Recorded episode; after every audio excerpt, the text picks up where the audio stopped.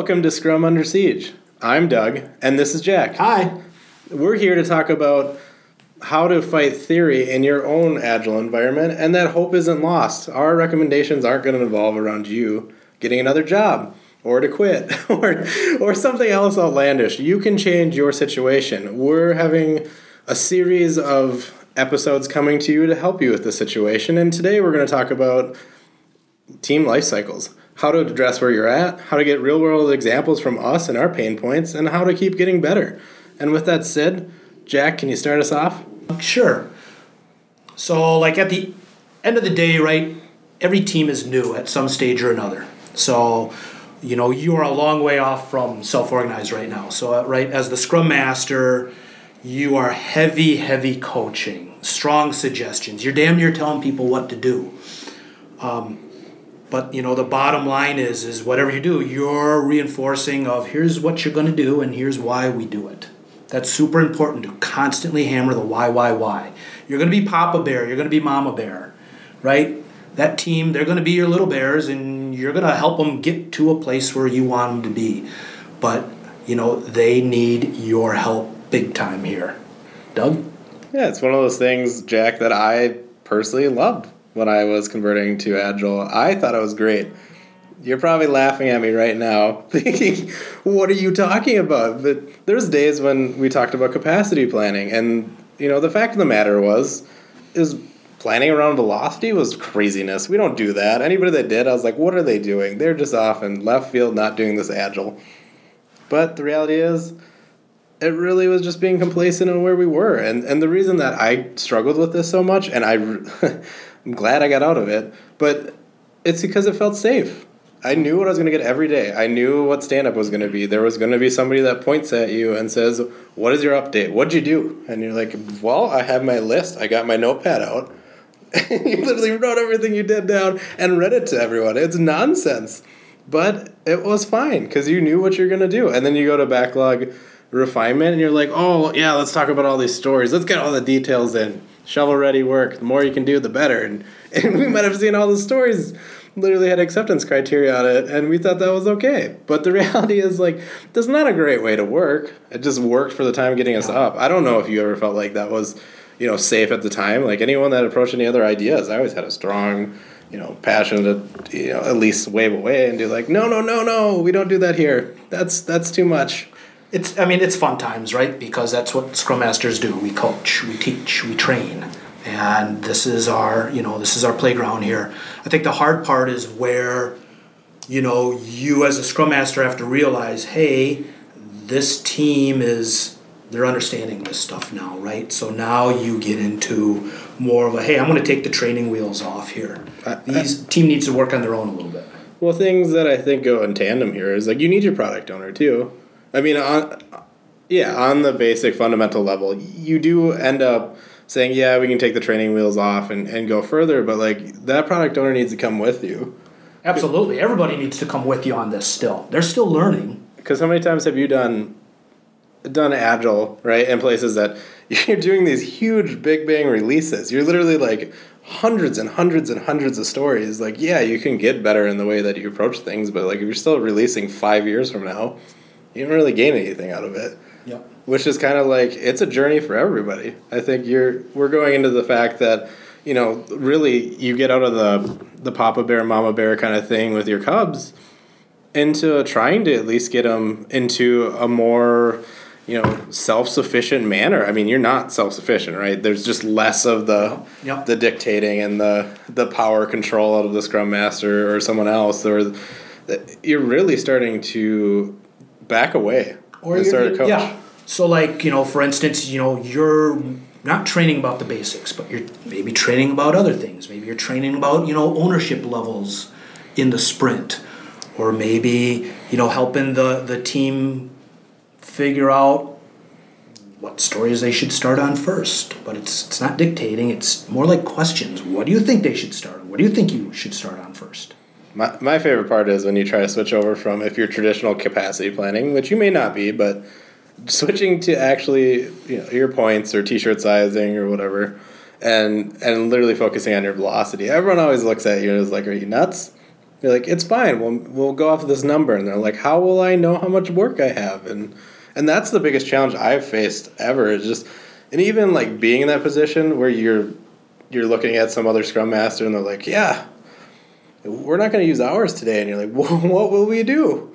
you just sit there and and you literally just you're kind of horrified. You're like, this arbitrary number is going to tell me how many points we can do. You're like, what if we we have short capacity? What if we could have done more? the reality is what? It's like you get so focused in on on these metrics and these hours and this nonsense around how much time people are actually putting in and the reality is like focus on the story and that's why this point is is crucial. Like I really really appreciate getting to this point because of that. I, I think, you know, and Jack, you correct me if I'm wrong, but like getting here is hard.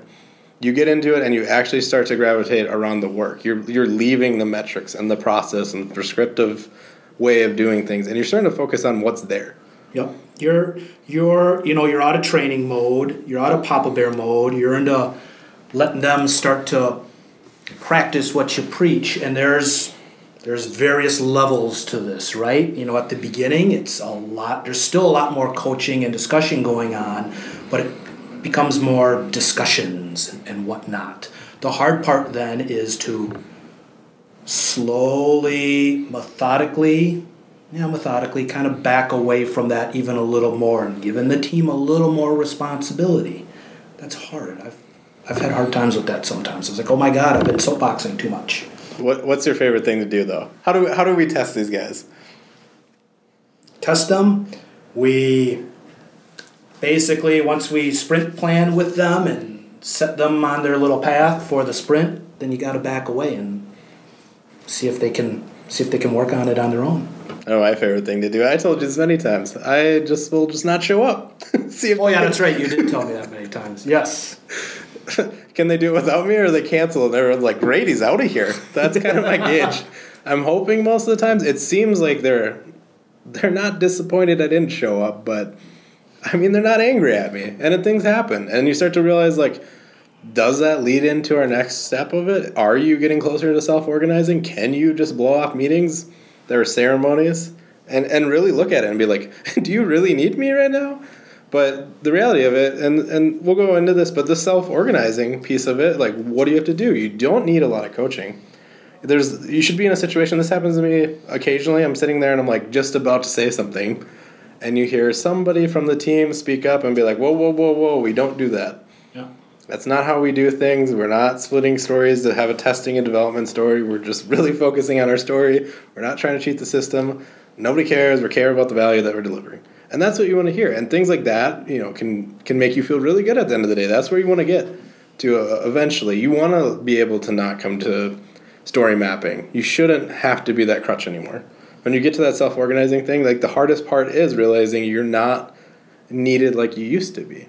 And that was the problem that probably you and i you touched on this a little bit but it's hard it's hard when you show up and they do it on their own and you're like wow i don't really need to be here there's been a, a couple teams that I've scrum mastered with where I was like, hey, they're ready for self organization, right? And I'm gonna back away, and um, and that's hard because there's not really like a, a, a trigger per se. Like this team is ready. Here you go.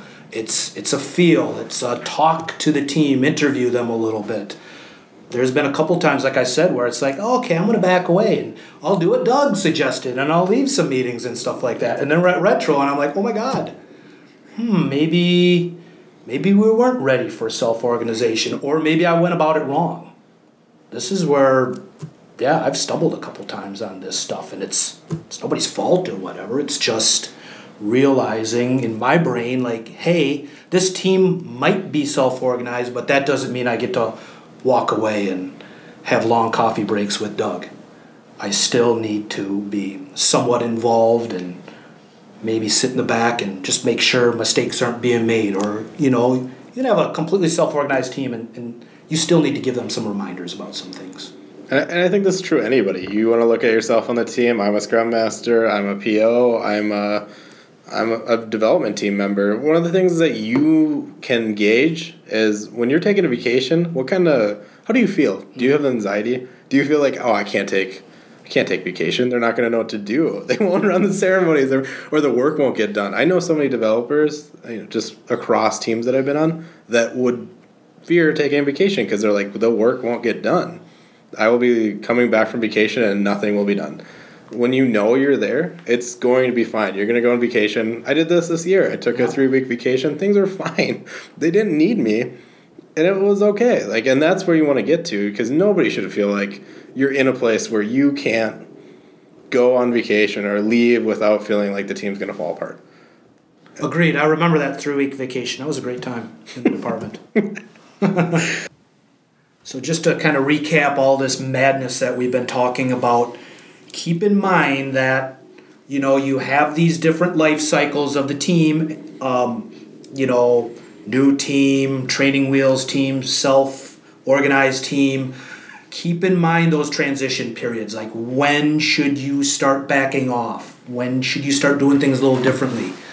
Um, I'll say it one more time. Also, keep in mind that if things go wrong, you don't have to give up. You can keep trying, or you can bring the team back to the life cycle it was at to begin with. Guys get a new job. Yeah. Uh, all kidding aside, I wish everyone got to see all your hand gestures as we were sitting here. Very animated. Loved it. Thank you. You know, sorry you guys missed it. Next week, what we'll have is the Bortles effect. what the hell's that? I don't know yet, but we'll find out. If you want to give us feedback, we're new to this. Feel free to do so on the podcast, iTunes Store, or Yeah, Spotify. Any of I that don't- stuff. Maybe LinkedIn, maybe Twitter. We'll, we'll figure out where this goes. Maybe we'll read it. Maybe we won't. Hope You know. to get something good. If it's bad, I guess we'll delete it. Hey, if it's good, then we know we should keep doing it. If it's bad, we need to know that so we don't do it again. That's important to us. Thanks for listening. Thanks for listening. Goodbye.